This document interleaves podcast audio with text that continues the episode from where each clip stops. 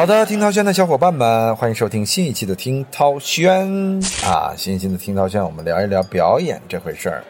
啊，涛哥呢，虽说不是一个专业的演员，但是确实学过表演，学过台词，呃，了解过一些表演，并且也导过戏、演过戏，对于演员呢，有着自己的认识。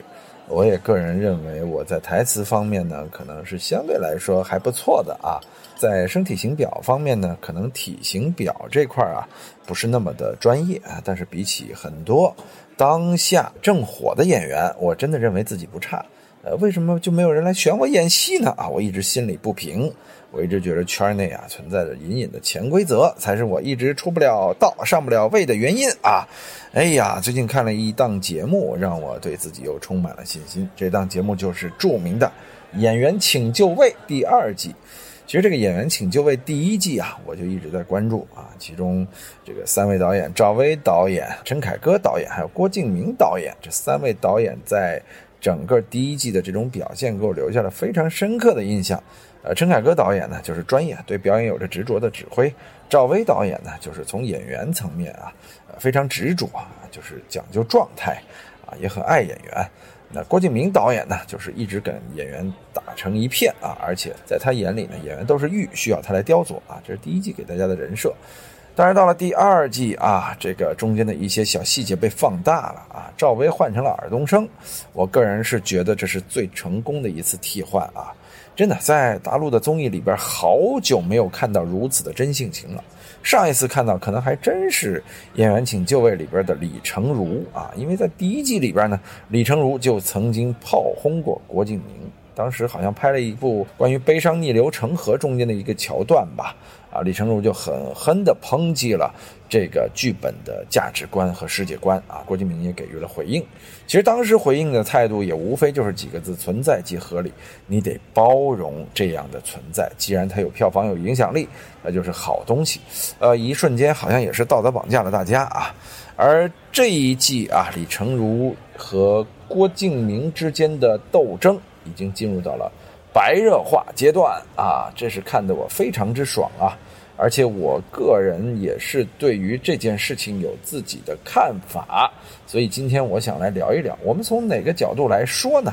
呃，首先啊，我们从一个角度来说，就是所谓演员的演技。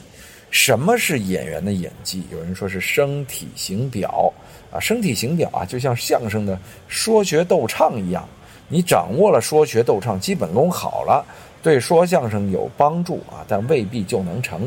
就像声体形表，你演员掌握了啊，他就有可能成为一个很好的演员，这是基础。但是是不是掌握了就能成为很好的演员呢？绝不是。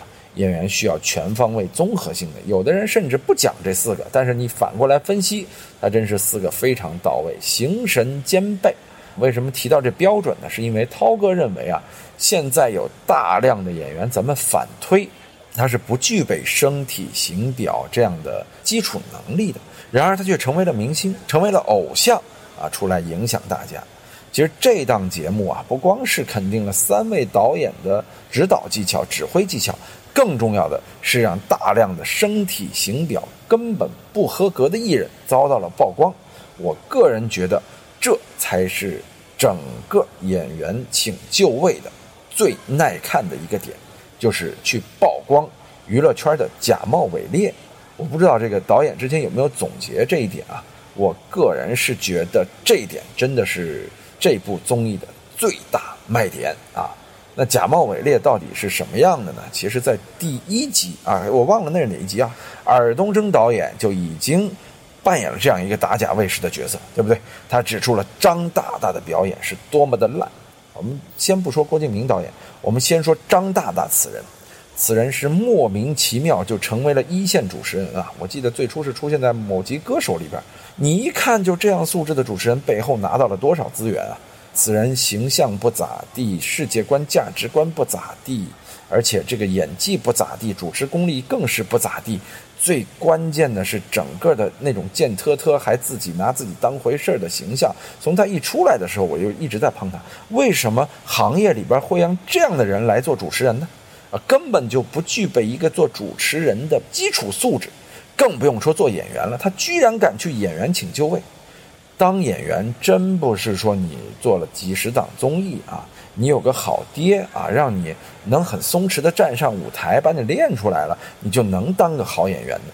当好演员首先是要天赋，好爹能帮你加速，但是好爹不能给你精湛的演技。所以说张大大在第一集的这个曝光啊，就已经奠定了演员请就位这个节目的内核是什么呀？就是打假，一旦打假成功，这部综艺一定会往上走一走，宣传爆一爆。可以说整个这个综艺的节目组啊，对自己节目这个调性和核心是非常了解，所以我当时就在讲，这后边一定还会有打假，但是还能不能像尔冬升打张大大打得这么爽呢，就真不好说了。谁知道啊，李成儒老师被叫出来了，直接怼郭敬明。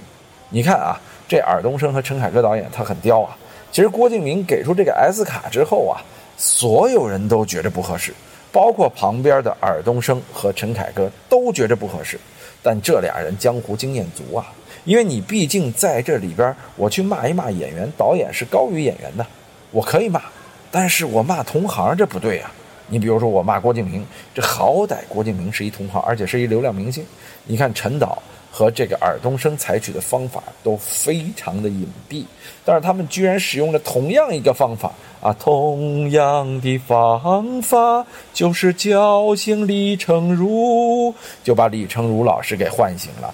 李成儒老师那是一头斗兽啊，咱们不是骂他啊，李成儒老师我非常喜欢，非常欣赏。从当年的那个周围的邻居不是开宝马就是开奔驰，你要是开一日本车，你都不好意思跟人打招呼。你说就我们这房多少钱一平？我觉得怎么也得三万美金，三万美金，我跟你说十万美金起还不打折。你得摸清这有钱人的心理。我们做有钱人和房地产的口号就是不求最好，但求最贵啊。就我信口拈来啊，词儿有点不对。那这就是我喜欢李成儒老师的开始。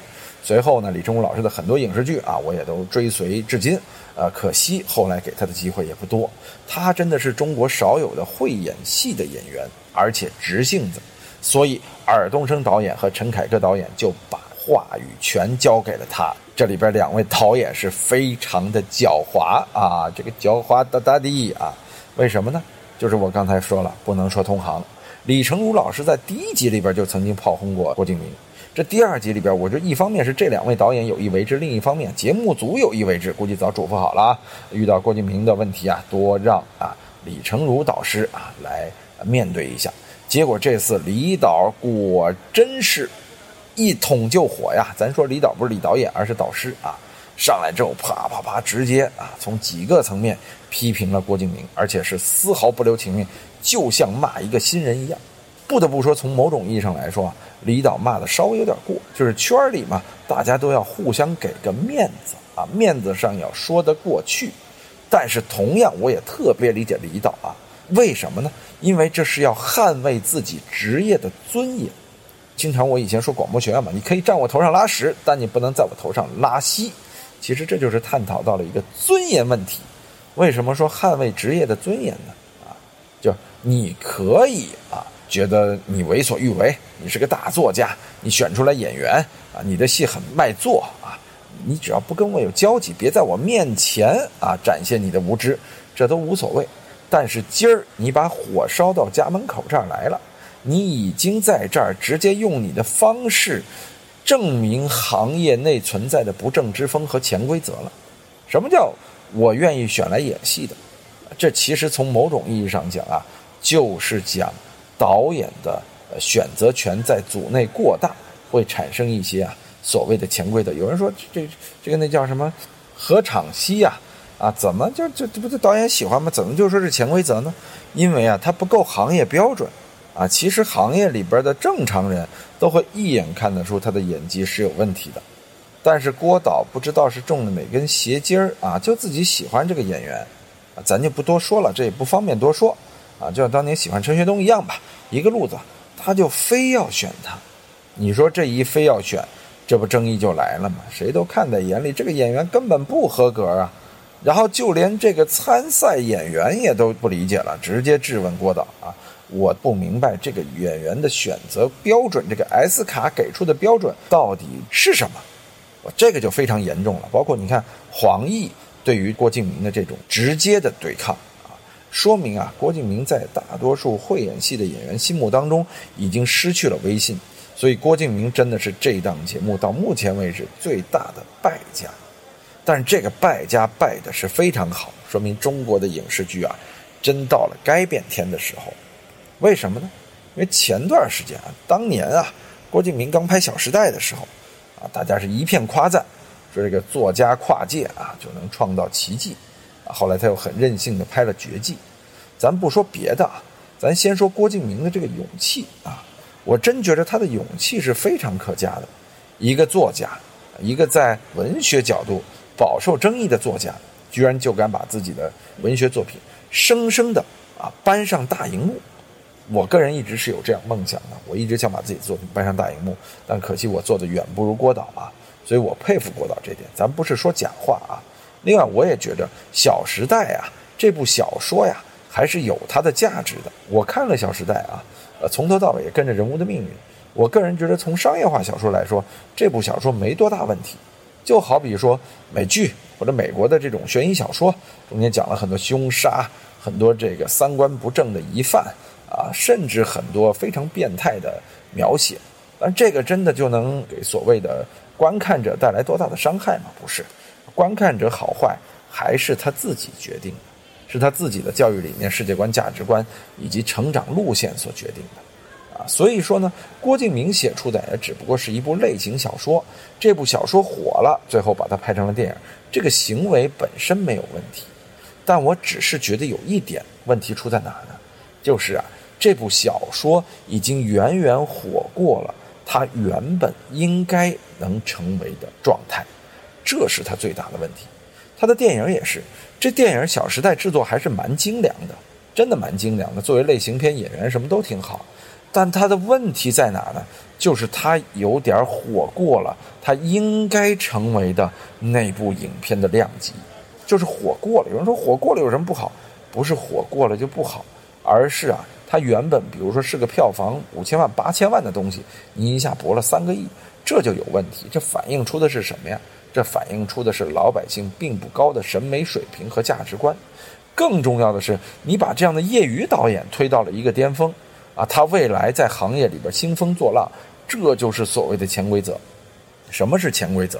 就是辛辛苦苦好好表演、获得成绩、获得能力的人没有演戏的机会，反而是那些导演喜欢啊，在演技上无所作为的人就能获得机会啊，这就是存在即合理的理论嘛。那这样的理论啊，对好好演戏、认真努力的人，他其实是不公平的。我们说的是这样的一个道理，所以认为啊，郭敬明导演的存在，他的权力被媒体过度的放大了。所以这次演员请就位，我认为非常好，这是一次啊对公开挑战权威的挑战。为什么这么说呢？因为郭敬明原本就在挑战电影的权威，他用自己的流量啊涵盖了这个权威，利用这个时代不大好的价值观啊绑架了这个权威。现在终于有人来拯救权威了，什么人呢？就是权威本身。其实不管是李成儒、尔冬升还是陈凯歌导演，他们代表着华语电影的权威，所以我觉得他们在这里来用这样的方式来教育郭敬明是一件皆大欢喜的事情。所以从这点来说，郭导尽管很没面子，但是我相信如果郭导是个聪明人，他能够虚心的汲取几位导演从中给他的谆谆教诲的话，我觉得郭导的未来是有可能改变的。尽管我也不大相信，因为郭导啊见过世面啊，是一个坚持自己不会悔改的人啊，这点我也相信。所以我觉得郭导站在这个人生的十字路口上啊，我都替他愁。我个人也认同，就郭敬明导演呢有才华，尤其是他跨界能把电影做成这样啊，已经是很不容易了。而且我看他自己明明不懂表演，还要坚持给演员说着戏的这种状态，我是非常赞同的。啊，其实哪个导演没有问题啊？就包括陈凯歌，陈凯歌导演呢给演员说的戏非常细致，但我觉得问题在哪儿啊？戏啊是需要演员二次创造的，他得给你带来意想不到的东西啊。只有演员给的多了，戏才能好。导演呢是来选择的，而不是来教学的。凯歌导演有时候他的这种教育状态一下让我明白了啊，为什么之前他有些戏看着矮板，很多演员在里边无光，是因为啊凯歌导演可能过多的示范，把这些都给掠夺走了。这只是咱的感受啊，凯歌导演如果反击的话我也同意啊，但是我认为我说的基本上是对的，是没错的啊。所以说呢，其实在这种情况下，我们就说每个导演都有每个导演的问题，但是有问题了，为什么你还要拿郭敬明举例子来作为核心批判？为什么李成儒老师也这么干呢？是因为啊，这个行业有标准，当你个人能力低于这个标准的时候，你不妨麻烦请一些高于这个标准的人来协助你。但是显然这次演员请就位这件事儿啊，郭导啊没有做这样的一个协助。这件事儿呢，怎么说，作为节目来说它也许很成功，但是它作为事实来说，能不能推翻中国所谓行业潜规则的现状呢？咱们啊就当一个节目来看，没戏啊。这个底下该怎么选人还怎么选人，这上面啊只是给大家看了解解气啊。郭敬明呢就当了这个受气包，这受气包当的其实有时候也挺值的，但搞不好以后啊，郭导真的不导电影了。因为说实话，导了电影受了这么大的气，这比写书那会儿受的气可更复杂了。写书那会儿都是书迷啊，相对小众人群，看书的人越来越少，但电影不一样啊，谁都是电影迷，都是奢侈品迷，于是就变成了郭敬明迷。也正是郭敬明之前的电影劣迹，让大家呢对郭导戏之外的演员呢都更加的尊重，反而对郭导戏之内的郭导戏啊是系列的戏啊演员和郭导自己就产生了一些质疑。我在圈内也经常听到有人说啊，说哎，郭敬明的组啊，那就是陪他玩啊，让郭导喜欢了就有机会。我觉得说的不无道理。其实你看第一季、第二季中间产生的一些现状，郭导是一个多愁善感的人。他很懂得去拉拢演员的心，不管是女演员还是男演员啊，这一点非常值得我们学习。但是从业务上来说，郭导确实稚嫩，甚至来说是过度自我，对于演艺圈的一些基础的拍摄规则啊，似乎不太了解啊，所以说才有郭导很多戏里边乱用的镜头。我有的时候乱用镜头也得看天赋，您真乱用对了也还真对。但是郭导啊，确实参差不齐，这水平啊上下漂浮不定。好，咱们再回到这里来，刚才说到了这个李成儒老师对郭导的评价到底合不合理啊？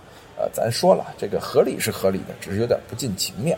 就李成儒真的是把这事当成了几个导演在屋顶上，咱们合拍了一部电影，他最后是这个奥斯卡的评委来给你审核一下。但其实啊，这次活动还是一次商业的，对于电影理解的这样的一次大综艺活动啊，它并不代表着什么权威。所以李成儒老师啊，也不必要背负那么大的压力啊，这个一次节目而已嘛。当然我这多虑了，我觉得李成儒老师这么敢说，他哪会有什么压力呢？不过说的我们好过瘾，好开心啊！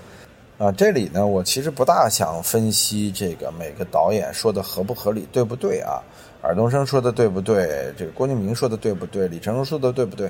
公说公有理，婆说婆有理。但是说郭敬明不对的人，现在占据了上风啊，据说已经超过了百分之七十。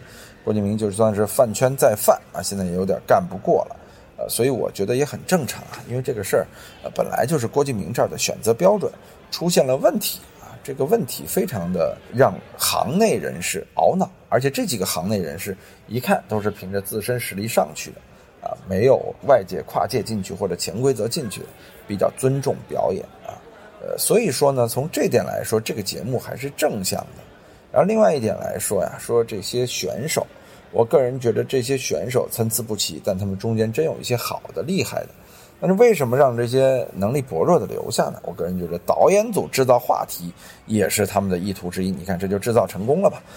当然关于综艺的话题啊，咱今儿也不多聊啊。为什么不多聊呢？因为综艺这个事儿，咱之前乘风破浪的姐姐啊，那都聊过了。虽然今天咱们还是聊综艺，但是我想从另一个点来聊，就是娱乐圈的导演说了算、制片说了算的这样的一个，哎，在我看来比较糟糕的行为。其实这个行为没错啊，没错，但是前提就是导演和制片的品质得过关。您不能喜欢谁就任意用谁到剧组，您得为观众负责，得为行业负责，得为电影这个事业负责。但是很多现在导演啊，很多资方啊都乱，就有人甚至认为老子有钱，老子就能拍电影。你知道电影是商品，你这样想是没错的，但电影也是艺术，您在用您的金钱破坏艺术。这就是为什么现在中国一年有这么多的烂片啊，资本当道，把这些都绑架了。包括带资剧组的很多演员，我只要带资，我的演技甭管是三七二十一，导演都会告诉我你演的百分之九十九，是吧？但是观众看了受不了，毁了行业。但是有钱更重要啊，一个组有钱，一堆人有钱，所以这就是行业标准的问题。行业标准大大下降了，才让一些人有机可乘啊，成为了所谓的演员。而且啊，行业审美也在大大下降。以前的审美啊，不是肉体的美，不是面容的美，而是综合的美。你的演技啊，加上你的优美的面庞，甚至不用优美，有特点的面庞，你就可能被人喜欢，有可能成为好演员。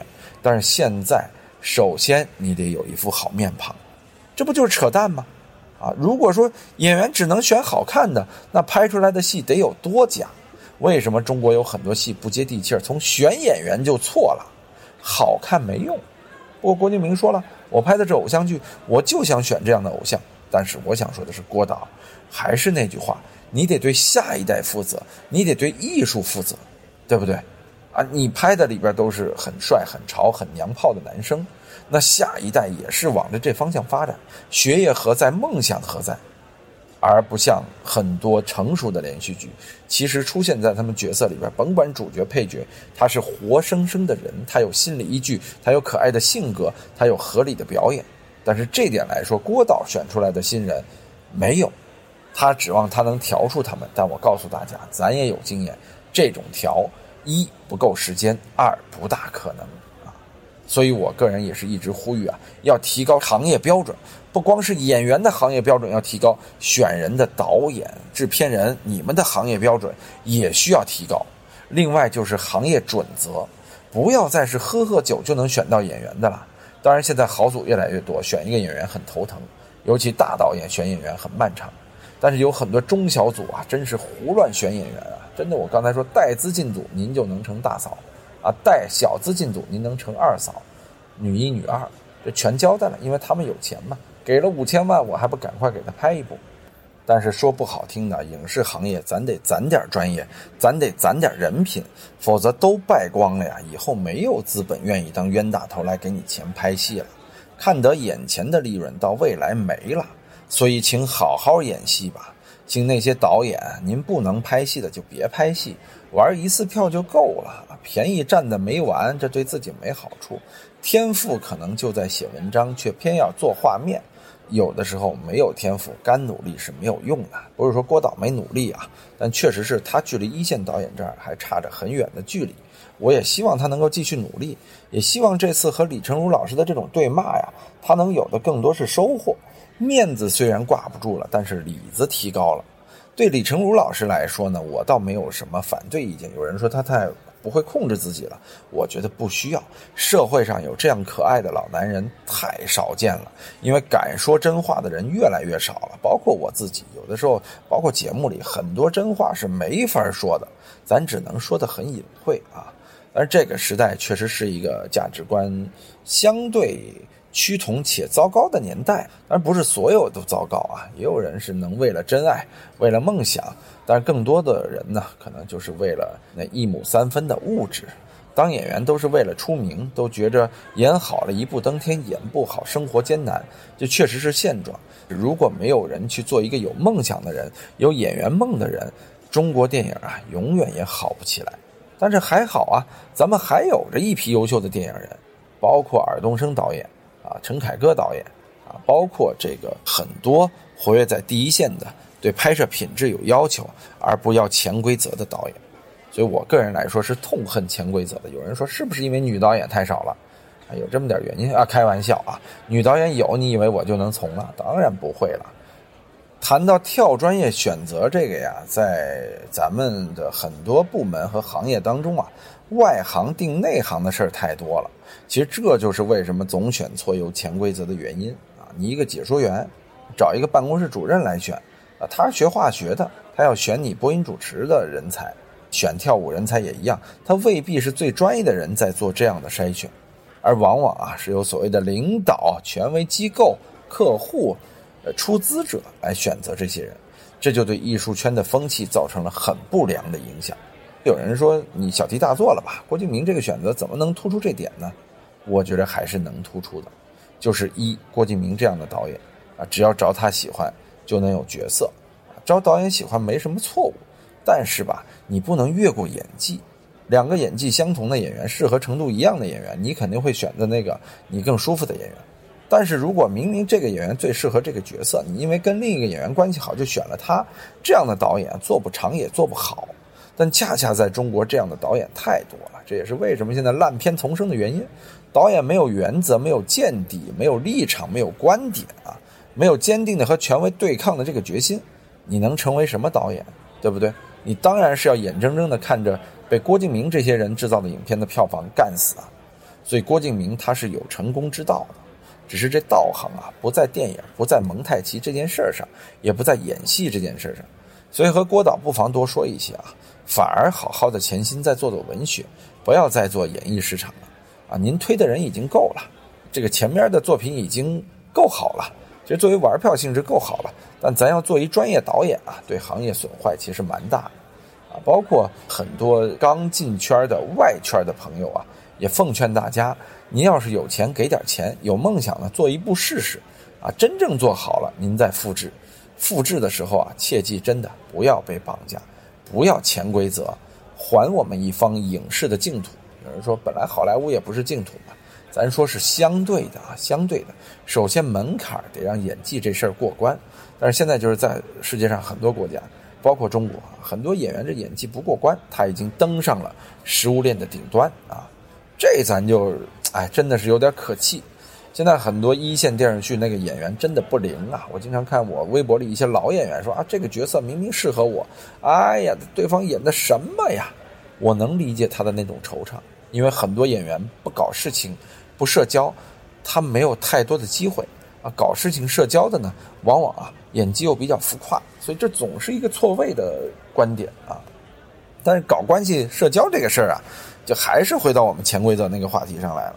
你看别人谈郭敬明和李成儒怼啊，都是谈什么尊重啊，谈各种各样，我谈的其实是潜规则，其实是对于导演力量过大之后对一部戏的影响，甚至这个导演他本来也已经影响到了所谓的内部的格局和内部的规则，他不该把这事爆出来，爆出来啊，对卫视难度是极大的。但据我所知呢，卫视和这个互联网站又会签署非常安全的保密协议，也只能是张大大呀，这个背景太强了，才让他有恃无恐的敢在台前说这段话。